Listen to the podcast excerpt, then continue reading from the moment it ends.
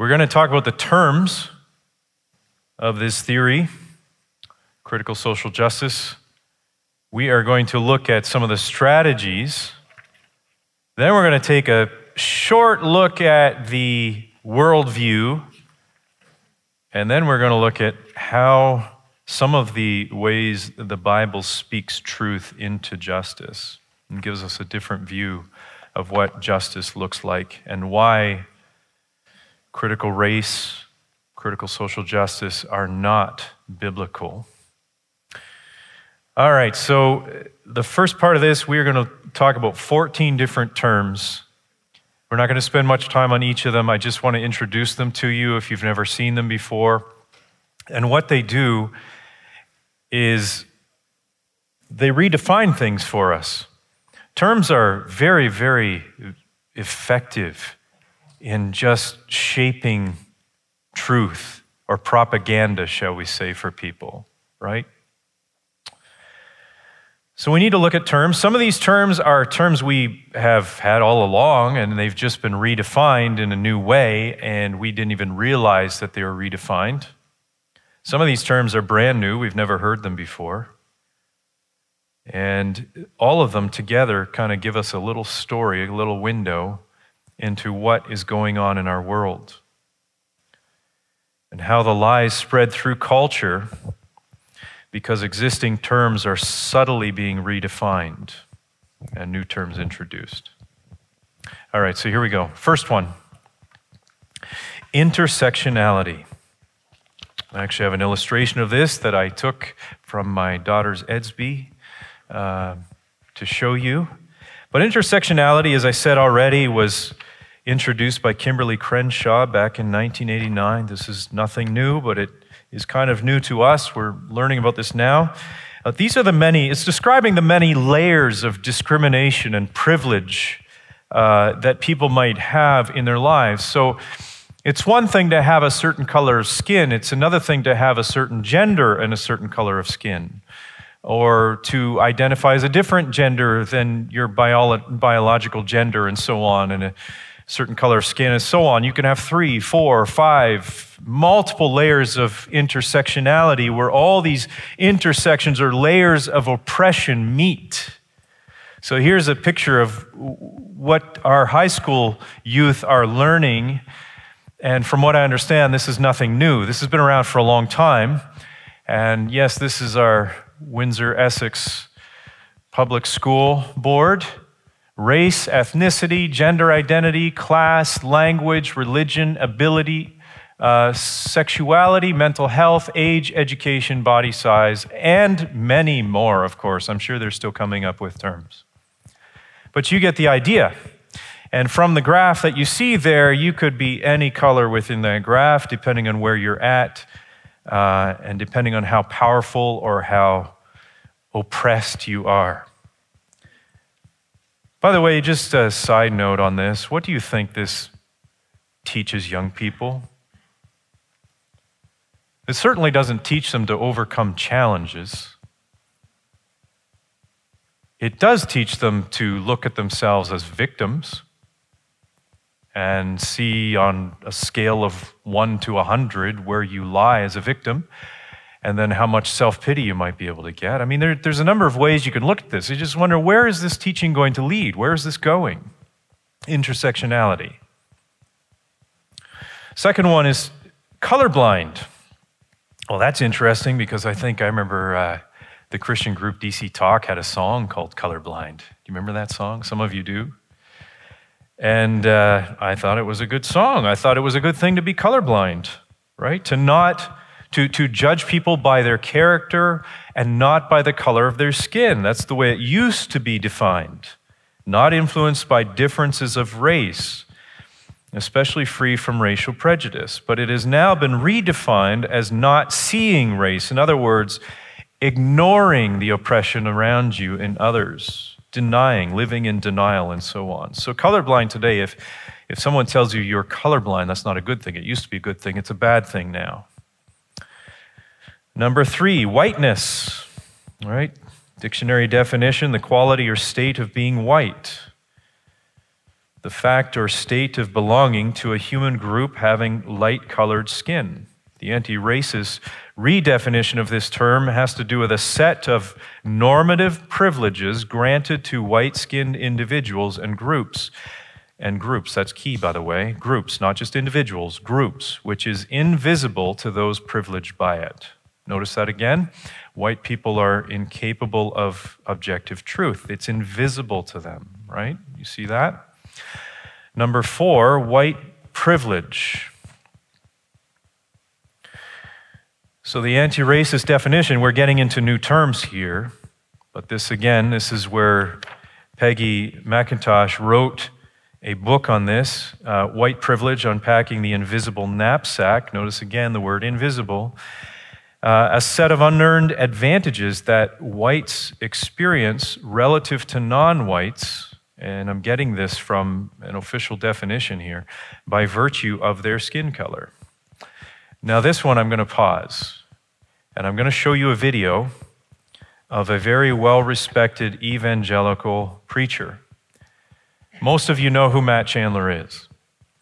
And I respect him in many, many ways. I've read some of his books. I remember reading Explicit Gospel, which was a tremendous book. I thought it was great, very helpful to me, and would still recommend it today. But I want to try and show just how pervasive this kind of teaching has gotten into evangelical churches, even many that we would say are very orthodox in their beliefs. So, Matt Chandler was part of the Young, Restless, and Reformed group who kind of made the idea of being of the Reformed category cool again. Um, I don't know, a decade ago maybe um, and, and very effective as a speaker. But notice what he's saying now. There's a lot to unpack there, and I don't. I wasn't planning to unpack it. I was planning merely to demonstrate how far this has gotten into the church. Did you notice? And as you start to hear terms that he's saying, you're starting to realize this guy's been reading critical writers. Then you start to ask, where's he getting his truth? Is it from the Bible or is it from this invisible knapsack type language going on here?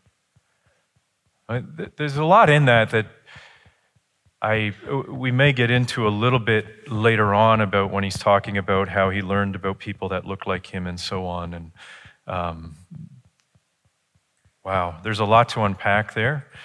Um, because I, I, don't remember history being like that. Like, I, I did learn about uh, the Metis people and about indigenous people and so on in school. Um, and back when I was in school, it was quite a bit different then, too. It wasn't like it is with my kids in school now and so on. I don't know exactly where he's getting everything he's talking about. Plus, I, I'm pretty sure most of you grew up, prob- well, not most of you, I don't know where you're at with your age, but like the 80s, the 90s, to say that all the TV shows were people that looked like Matt Chandler is a bit of a falsehood, don't you think? Like, my kids love watching the Cosbys right now. I'm sorry, I'm not getting into the Bill Cosby issue here, but as a show, it's a very wholesome show. Um, and they love it. And we don't have to talk about skin color. It's, it's not about that at all. We enjoy it. We enjoy the morals that we're showing and, and, and so on. But, anyways, a lot of what he's saying is interesting. I, would love to engage with it and say, What do you mean by that? Can you clarify some of that? Um, I don't know. Anyways, it is what it is, but you can see how this idea of white privilege coming in from Peggy McIntosh and the invisible the bag of invisible tools and so on that I can pull out at any time. By the way, what did that mean? I don't know what that means. Like, if you lose your job, I don't know. I, obviously, conversations have to happen and so on, but I'm not sure what he meant that you can just reach into this invisible bag, and pull out a tool and fix the problem based on skin color. I'm not sure. And again, different ethnicities in the room here, and I'd love to hear Uh, and this is how I teach my own kids. My daughter goes to a school where she is a minority. She is a minority. And I've told her from day one celebrate that, lean into it, ask questions from other cultures. I hired a number of young men from the country of India in my last position as a manager of a controls department and uh, tried to train them, tried to help them out where I could. Some of them were new to the country. Their parents were on the other side of the world. They're trying to eventually make enough money to get their parents over here and so on. And just asking them questions about their culture and their ethnicity and how their families work and, and so on. It was fascinating learning from other cultures and things like that. Um, but to suggest that somehow we have an invisible bag and so on um, as a blanket statement is needs some clarification, I think. But you can see where he's been reading. And I think the biggest issue I have with what Chandler is saying in that is where he's getting his information. Is this from the Word of God, or did he get a new canon of Scripture? And we need to be very clear on that. Uh, so that's just an, just a, an example of how it is infiltrating the church in a major way. We're going to notice that in a little bit. Uh, the next one white supremacy. Again, this used to be the belief that white people are superior to those of all other races and should therefore dominate society. So we used to look at the KKK and neo Nazis and so on as holding this fringe view and, and say, you guys are just downright evil. But today, it is redefined as beliefs, behaviors, or systems which perpetuate white privilege. And so it infiltrates everything, all existing institutions in Western culture. Therefore, they must be taken down, they must be revolutionized, and so on, because they are completely infected with white supremacy. Uh, white complicity is the next one. All right, so what is white complicity? It is basically all white people are guilty, are complicit in this for going along with it. So you can't escape your guilt. You're guilty for being born with a specific skin color. White people, through the practices of whiteness and by benefiting from, uh, I'm reading a writer, uh, Applebaum here, by benefiting from white privilege, contribute to the maintenance of systematic racial injustice. So, just by living in this world and going about your daily business, you are guilty. You are complicit in your white privilege and white supremacy, whether you knew it or not. Okay, so at this point, how are you supposed to feel based on your skin color? Okay, so if you have white skin, generally you're supposed to feel guilty, right? You're supposed to have a load of guilt, and that is exactly what they're looking for. The next one is white equilibrium. Voddie Baucham uh, gives us a good definition the belief system that allows white people to remain comfortably ignorant. So, in other words, we got to keep our balance here, right? We don't want to get off balance with these ideas that we are white supremacists and guilty, complicit in our guilt and so on. Uh, so basically, we want to remain comfortably ignorant, white equilibrium. The next one is white fragility. Maybe you've heard this term. This term is used a lot by the media. And again, Baucham helps us with this the inability and unwillingness of white people to talk about race due to the grip that whiteness, white supremacy, white privilege, white complicity, and white equilibrium exert on them, knowingly or unknowingly. So it's the inability, the unwillingness of white people to talk about race due to the grip uh, that whiteness has on them and so on. Don't want to talk about it. So, therefore, at this point, you can't win by denying or by saying, no, I don't think all institutions are inherently racist. I don't think police officers are all inherently racist. There might be, there might be ones that are and discriminatory and so on inside police forces, and it, there may need to be reform and so on, but I don't believe they need to be revolutionized or defunded or destroyed and so on. By saying that, you're just expressing your white fragility. So you can't win. The next one is, and this is where we get into the subjective or experiential truth legal storytelling. The next two, this one is legal storytelling, the next one is counter storytelling. And legal storytelling implies or assumes that the justice system of Western society is set up to oppress minorities and is set up as well to alleviate the pain of those of white skin, Anglo people, and so on. So, what we need is we need minorities to be writing and telling of their experiences in the legal system and how it is inherently racist and so on. And this is called legal storytelling. It's a movement that urges black and brown writers, again, this is Delgado and Stefancic talking about this, to recount their experiences with racism and the legal system and to apply their own unique perspective to assess the law's master narratives. Because after all, being a lawyer and so on, you have to learn how to tell a story and tell it well enough to sell it to a jury and things like that. This one is interesting because if you go back and read how they treated Justice, the Supreme Court Justice Clarence Thomas when he was nominated for his role, you'd wonder, you'd wonder if they really believe what they say that the legal system is inherently racist. They were vicious. And that had nothing to do with his skin color, by the way. It had everything to do with his politics or his beliefs and his conservative views. Counter storytelling is along the same lines. It's basically writing that aims to cast doubt on the validity of accepted premises or myths, uh, especially ones held by the majority. So, in other words, and in fact, um, my daughter's high school teacher said this.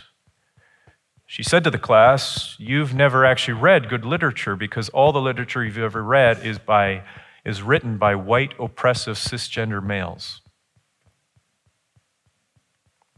And apparently that's true, according to her. I'm just wondering if she's read any of these stories. So I don't know how you get the oppression out of it. But it's interesting how the author's skin color has everything to do with the literature and the validity of whether it's a quality work or not, and so on. But that's what counter storytelling is. And what they're trying to introduce is you need to hear stories from minorities. Absolutely. Absolutely. But it doesn't have to be at the expense of authors of different skin colors, especially those who had Christian views of the world. Number 11 interest convergence, which explains why there are obviously people of color and minorities that hold high positions of office. Obviously, the President of the United States just recently, right, was African American.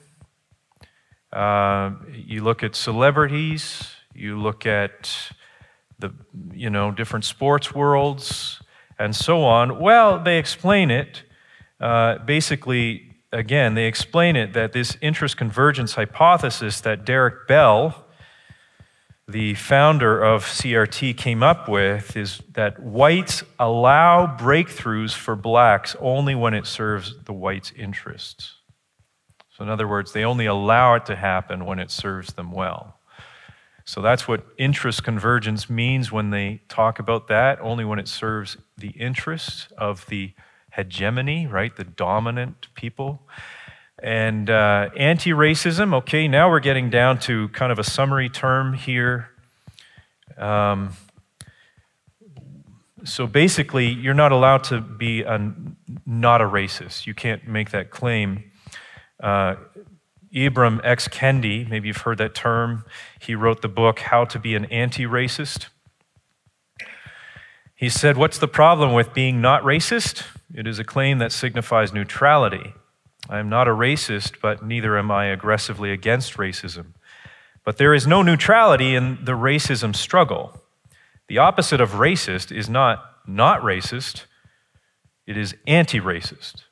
So, in other words, if you don't want to be a white supremacist, you must aggressively pump your fist in the air, take the knee, devalue your country, no longer sing the national anthem, and, uh, and, and spread the propaganda and be an activist, and so on. So you can't win. Uh, number 13, Uh, the term racist has changed. There's an evolution to this term over time. In fact, there's been a big movement to change the definition in uh, dictionaries. So it used to be that the dictionary showed a, a definition that had to do with the individual as a racist. But now they have added a second definition due to the cultural changes or the cultural shift relating to or characterized by the systematic oppression of a racial group to the social, economic, and political advantage of another. The idea is racism is no longer the individual's responsibility, it is institutional. It is in the institutions. Therefore, again, the institutions must be taken down. I could uh, look more at that, but we got to move on here. Time is not our friend. Uh, the next one is Black Lives Matter. Now, we're in the world of hashtags. Don't you love the world of hashtags? Hashtags are a wonderful tool for saying nothing with almost nothing basically. But uh, like, love is love. I, I have no clue what that means. You just define something with itself. Which reminds me of Ibram X. Kendi's uh, definition of racism when he said a collection, his definition of racism was a collection of racist policies that lead to racial inequity that are substan- substantiated by racist, racist ideas very uh, peculiar definition of something by itself, basically. Uh, it's the same thing with hashtags. They don't always say things, but Black Lives Matter is particularly important that we understand what it means. It's not just a term, it is an organization, it is a Marxist utopian system. Now, they have removed from their website what used to be a section called What We Believe. I'm not going to read it all, we don't have time. There is an archived version of this. Some had the foresight to know that they were going to remove it from their website because of the black backlash, uh, and so archived it for all to see. So it is out there on the web for you to see, but many of the things in it that they talk about has nothing to do with it I guess partially, but the idea of Black Lives Mattering is, is somewhat a side issue to everything else on their agenda. I'm just going to read part of it. We disrupt the Western prescribed nuclear family structure requirement by supporting each other as extended families and villages. Okay, I need to unpack that for a minute because that is Marxist conversation. Those are all Marxist terms and Marxist language. What does the word village have to do with anything? Well, that's the idea of everybody belongs to everybody else, which is what Aldous Huxley was talking about in uh, his book, uh, Brave New World.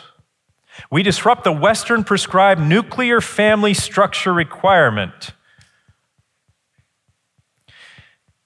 by supporting each other as extended families and villages that collectively care for one another, especially our children, to the degree that mothers, notice this, again, not fathers, because the patriarchal system of Western society that is built on Christian doctrine must be destroyed. No, no. We're going to say that we care for one another, especially our children, to the degree that mothers, parents, and children are comfortable. Notice who's missing?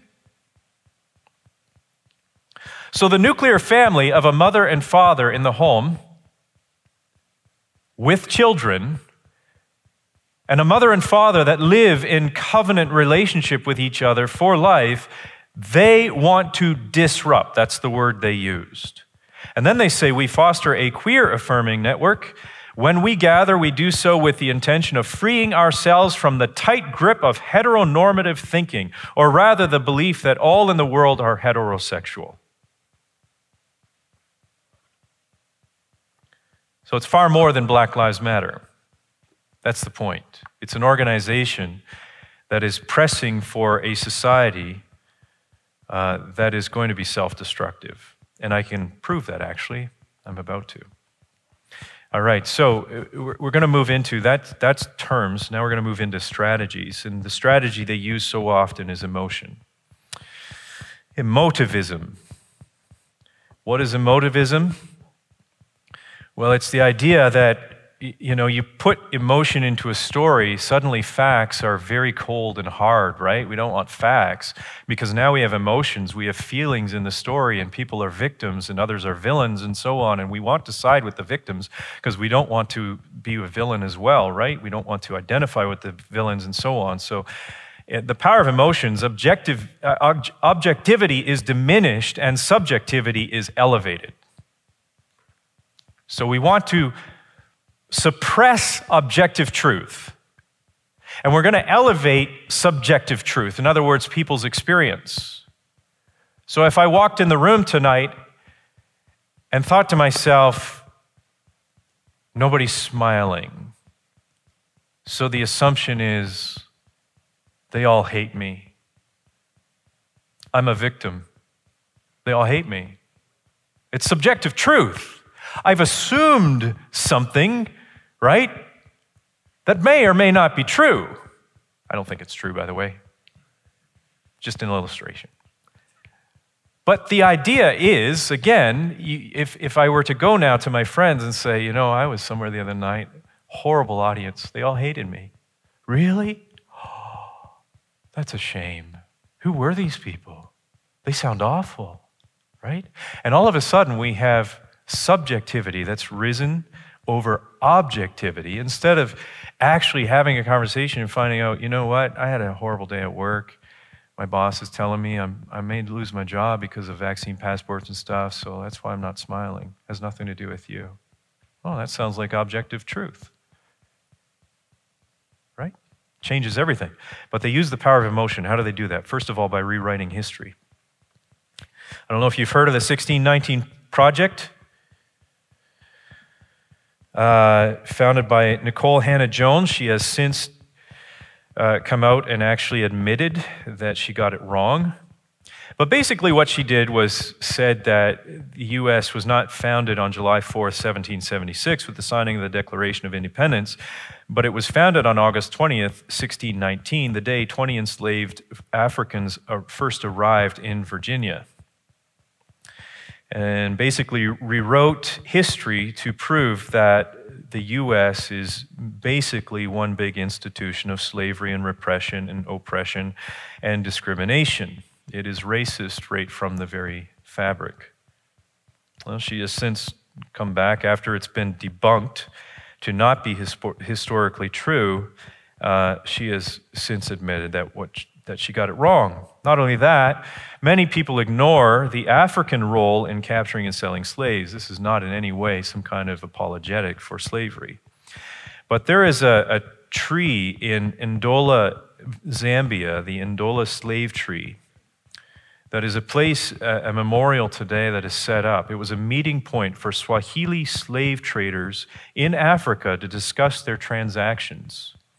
You see, it wasn't white slave traders that went over there and went running through the jungles looking for people to enslave and then dragging them back in chains. No, no, they purchased them from African slave traders. So it was Africans enslaving Africans. It was hatred, absolutely.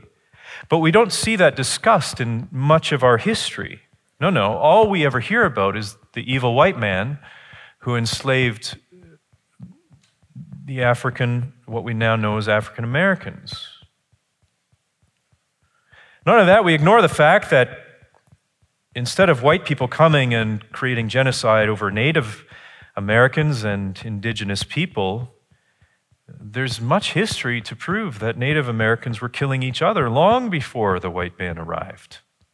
In fact, the numbers of Native Americans actually went up after colonialism, not down. You'd think with a genocide, the numbers would go down. They didn't. Not only that, but throughout all the history that Matt Chandler was talking about, where all he ever learned about were people that looked like him, I learned about a lot of bad guys that looked like me too. Right? Some of those medieval kings were pretty wicked men. And the queens, some of the queens were pretty wicked too. There's a lot of wickedness in history that needs to be taught. Okay, secondly, crime statistics. I got to move fairly fast at this point, but I want you to at least get a, a glimpse at how they build these strategies. And of course, statistics can be used in many different ways. This is kind of the social science part of things. Um, but there are statistics that have come out. I've got, I think I have an article in my stack here from the Washington Post that actually talks about the fact that uh, the studies that have been done, maybe I don't have it here, but I have it somewhere. The studies that have been done prove or show that white police officers are not more willing to shoot a black suspect than a white suspect. In fact, they are more hesitant to do so because they know the consequences are more severe for doing so. And that seems to stack up with reality.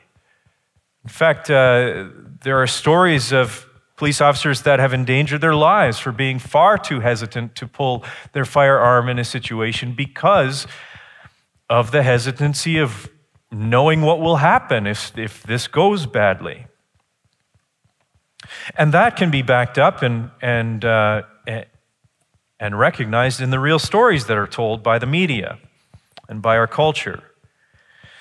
Stories where narrations or narratives are distorted. The truth is distorted. Things are emphasized and implications are made as a result. In fact, conclusions are made before the facts even come out, and the emotions are high and rioting has already started. There has been nothing said about how it happened. The video hasn't even come out yet. This happens over and over and over.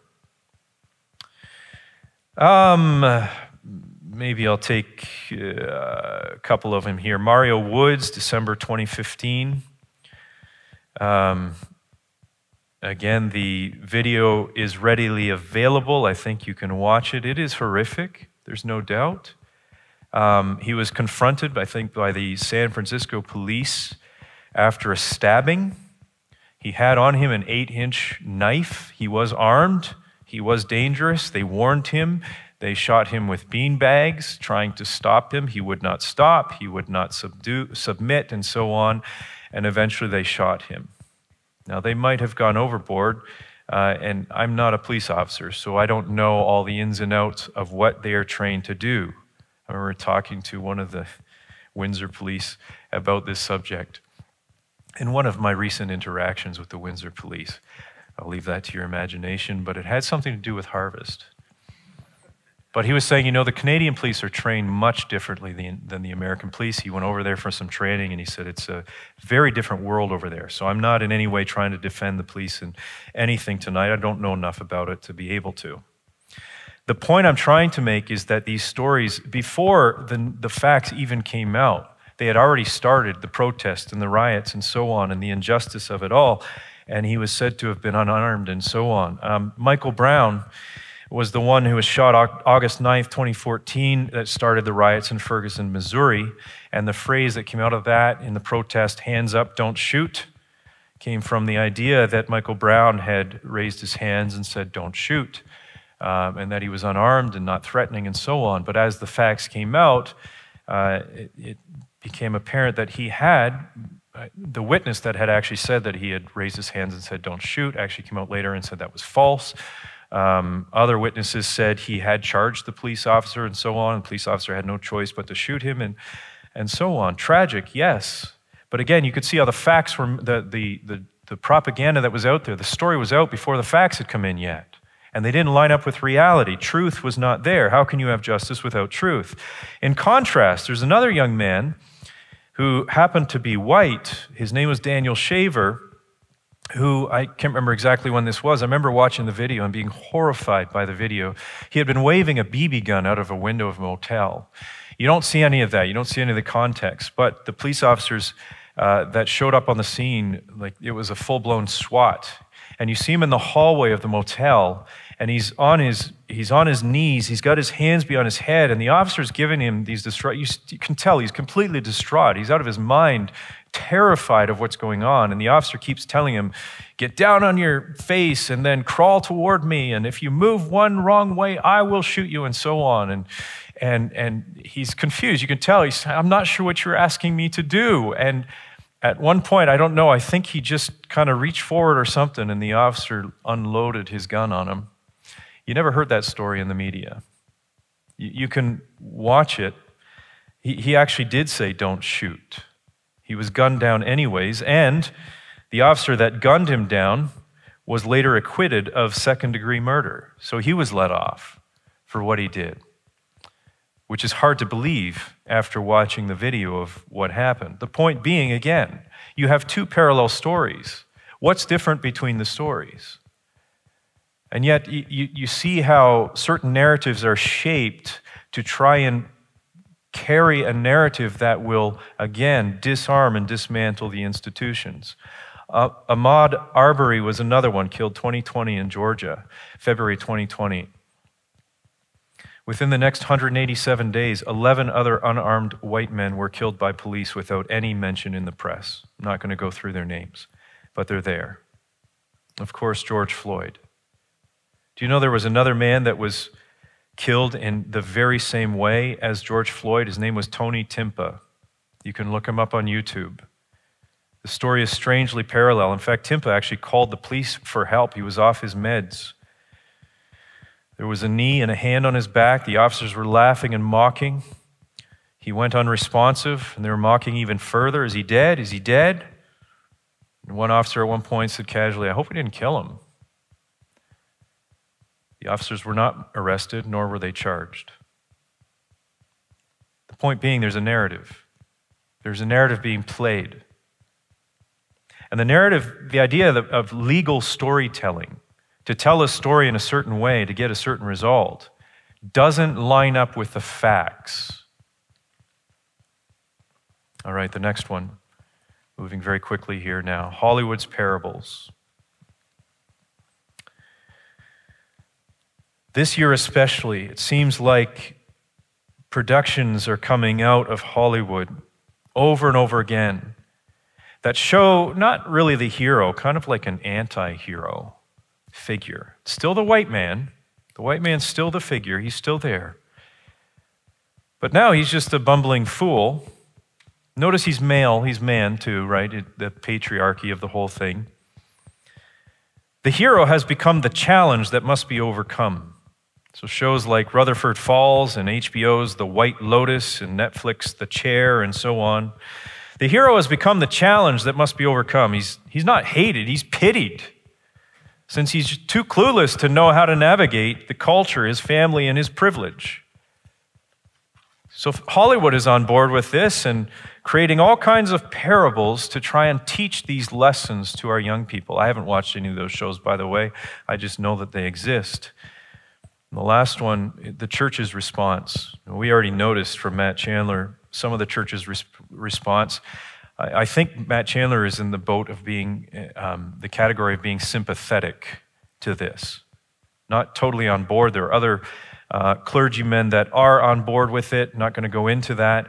Um, even Christianity Today coming out with a whole list of books that you need to read so that you are a good anti racist and so on. Uh, but some are opposing this for the sake of the gospel. In fact, a statement was made, I think it was last year, uh, that is called the Statement on Social Justice in the Gospel. Uh, the nickname is the Dallas Statement because of where it was put together by men like Tom Ascol and John MacArthur and Voddie Baucham and others. Uh, that included the, the following points The Bible is the final authority of truth, not socially constructed standards of truth and morality and notions of virtue and vice and so on. The Bible is the final authority.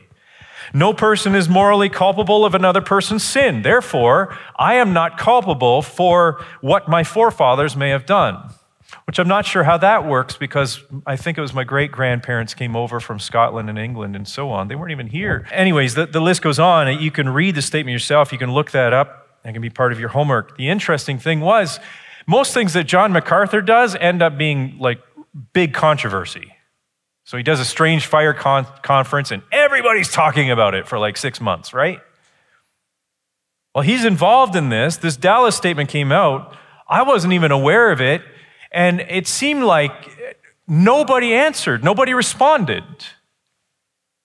Nobody's talking about it. It's like it's not even there. Go and read it. It's very biblical. Founded on the, and, and their whole outlook, their whole goal was to just protect the gospel from anything that comes in to make it something that it's not?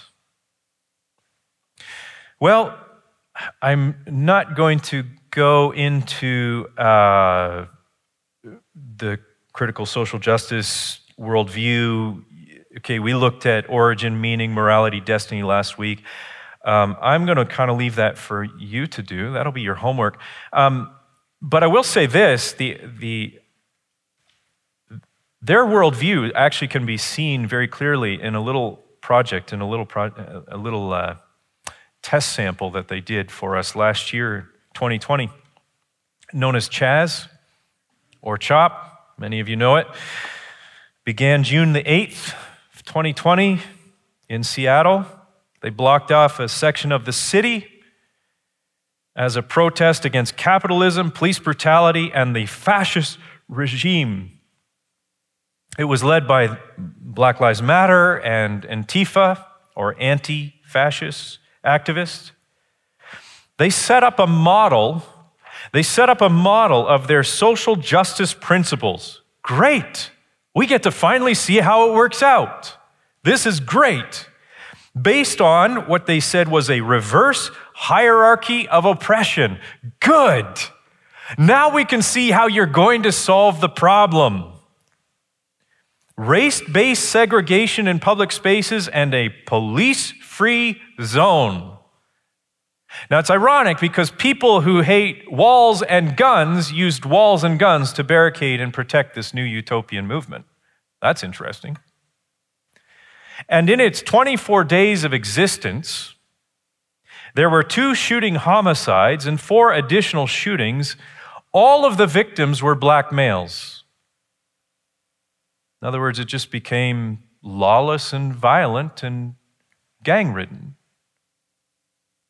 I thought all of this, this type of worldview, this, this gospel that they're presenting was going to solve our problems. But it didn't. It's pretty clear. Well, let's turn to the Bible for a few minutes and go through some of the ways that Scripture speaks into this and maybe equip ourselves to be able to have conversations with people. Conversations that can open up again. We talked last week about asking good questions um, and getting to the heart of why people believe what they believe and why they think certain things are true and so on. Uh, the first thing we want to notice is the fact that human value is defined by the imago Dei or the image of God, right? This goes back to Genesis 1 when God said, Let us make man in our image after our likeness. By the way, this is one area we can agree with critical race theorists when they say race is made up. That's true. There is only one race. They actually say that. The problem is they go on to focus on multiple races and say if you don't focus on multiple races, you're a racist, right? Which is ironic because they start with the, the notion that there is one race and that other races are socially constructed. Now, we would say there's one race, many ethnicities, or many cultures. Yes, that's true. And actually, in light of the gospel, it's wonderful. But in the beginning, God said, Let us make man in our image and after our likeness. Let them have dominion over the fish of the sea, over the birds of the heavens, and over the livestock, and over all the earth, and over every creeping thing that creeps on the earth. So God created man in his own image. In the image of God, he created him. Male and female, he created them. So we're not mammals. We're not, uh, we are mammals, but we're not animals. Uh, we are spiritual beings. We have something that other animals do not have. We have a link, a connection, a relationship uh, with God. We are God conscious individuals. That's what we are. All people are created with equal value. All people are created with diverse uniqueness. That's why the idea of intersectionality goes against the gospel and goes against the Bible. Scripture actually celebrates our uniqueness, celebrates our giftings and our abilities. The body of Christ is made up by diverse people. Not all of us are equal in our abilities. We're equal in our value, but we have different roles to play. Male and female have different roles to play. Age groups have different roles to play, and so on. All people are loved by God as their creator, and all people are responsible to God as their judge. Well, that's first. Secondly, we need to refocus on the real issues. So, first of all, truth is objective. Jesus said, You will know the truth, and the truth will set you free. It's not you will make up the truth and then you will be free in your self created truth. That's not the way it is. It's not invented by people, no matter what color their skin is. It's not culturally constructed. Truth is objective, it's outside of ourselves. If you jump off a building, you are going to be introduced to the truth of gravity very quickly. It relates to reality, right? So we need to have those conversations with our friends, with our schoolmates, with our fellow employees, our colleagues. Secondly, sin is central, not whiteness or racism. Sin is central. Rod says Christianity teaches that all men and women, not just the wealthy, the powerful, the straight, the white, and all other so called oppressors, all men and women are sinners in need of the Redeemer. That's Romans 3. All have sinned and have fallen short of God's glory, his standard. We need, to be, we need to be reminding people around us this all the time. We love to moralize right? We love to moralize and say, this is what should be happening, and if only people did this, and so on. Yeah, but what about you? I love it when they turn it back on me. What about me? I'll tell you about me. You want to know? Do you want to know how far God had to bring me to show me myself and to show me there's nothing left to hide?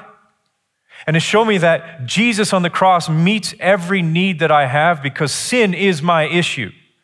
Like G.K. Chesterton, who, when he was asked to write an article for a newspaper on what's wrong with the world, responded to them and said, Dear sirs, I am yours truly, G.K. Chesterton. What's wrong with the world? I am.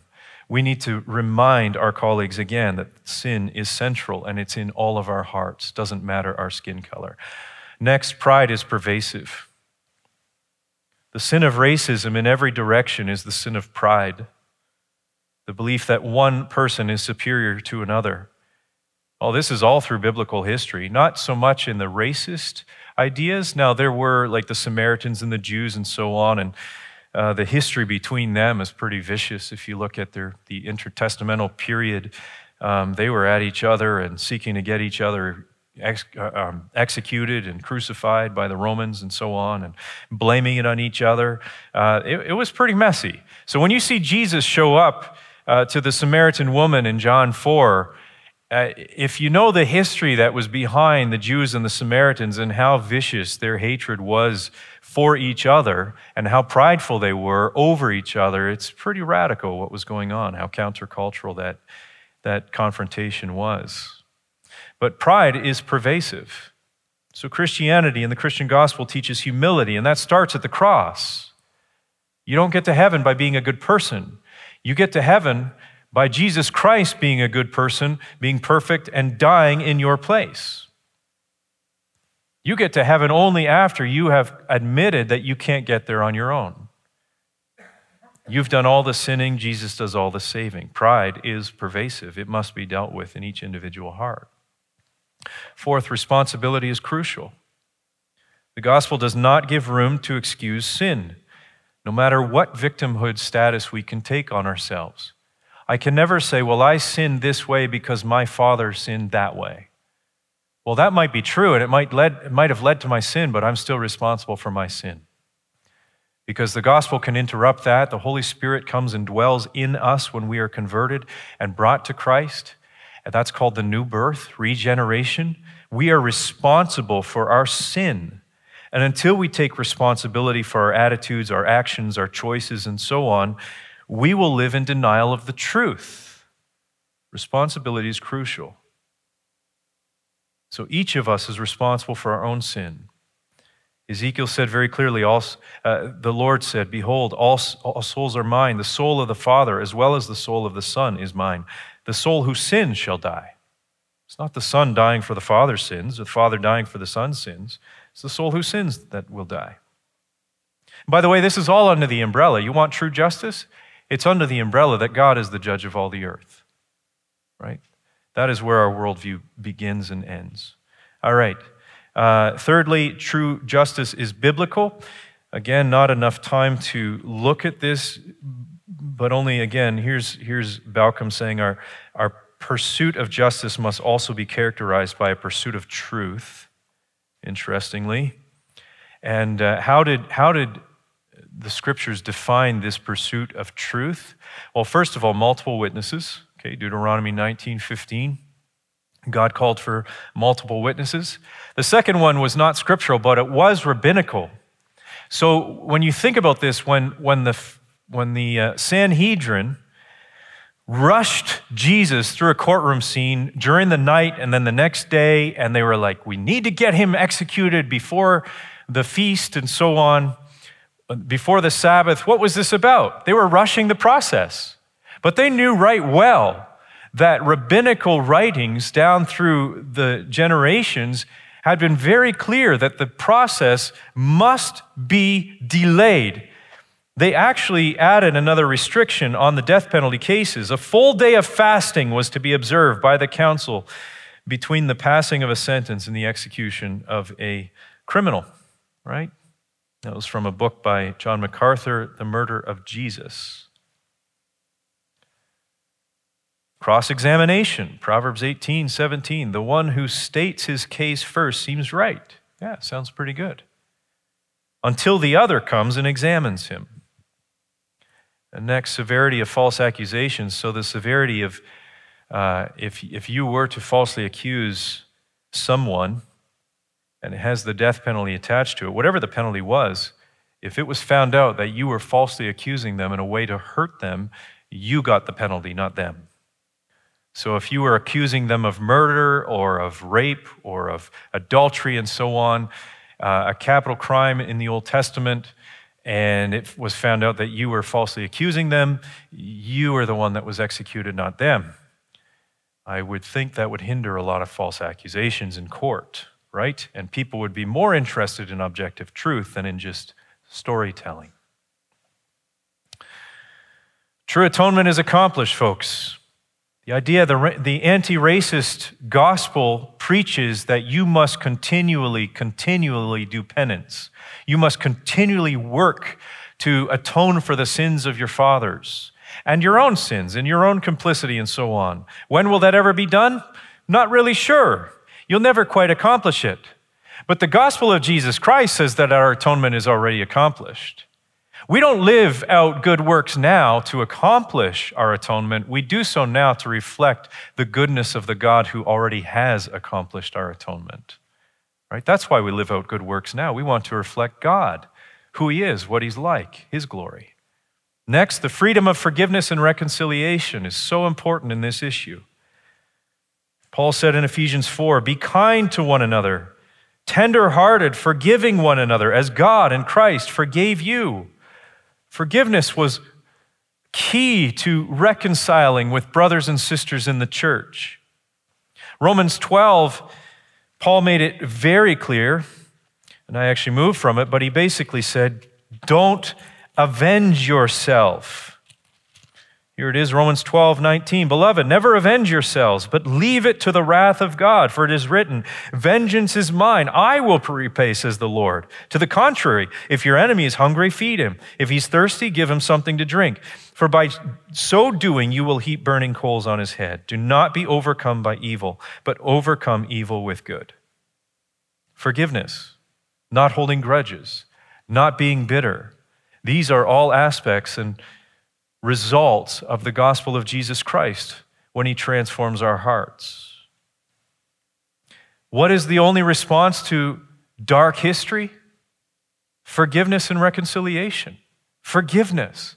Not a perpetual ongoing, this will never change until we completely destroy society. No, forgiveness. And that forgiveness can only be found in Christ. You know, Christ was the most abused, most um, oppressed individual in all of human history. He took all of the evil and all of the hatred of mankind.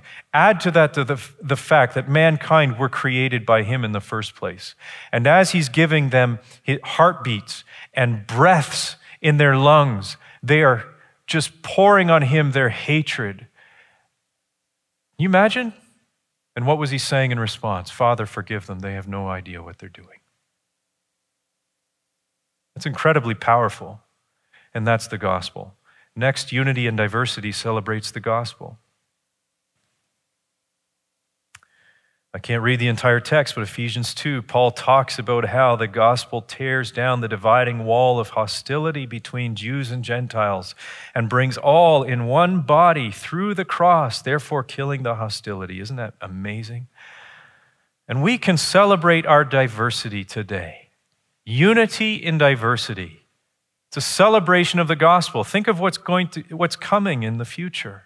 In Revelation, every tribe, every nation, every language are going to be around the throne and praising the Lamb because all of us share the same Savior. All of us are, share the same sinful responsibility, but we share the same redemption in Christ. Unity and diversity celebrates the gospel. And lastly, we are called to endure injustice while seeking justice. I think that's what's coming, folks. I think in all of this, we are going to endure injustice. We already are. Maybe not in this realm, but in others for speaking truth. We will endure justice, injustice. We're called to. How do we do it? Peter tells us. Christ left us an example. 1 Peter 2. He committed no sin, neither was deceit found in his mouth.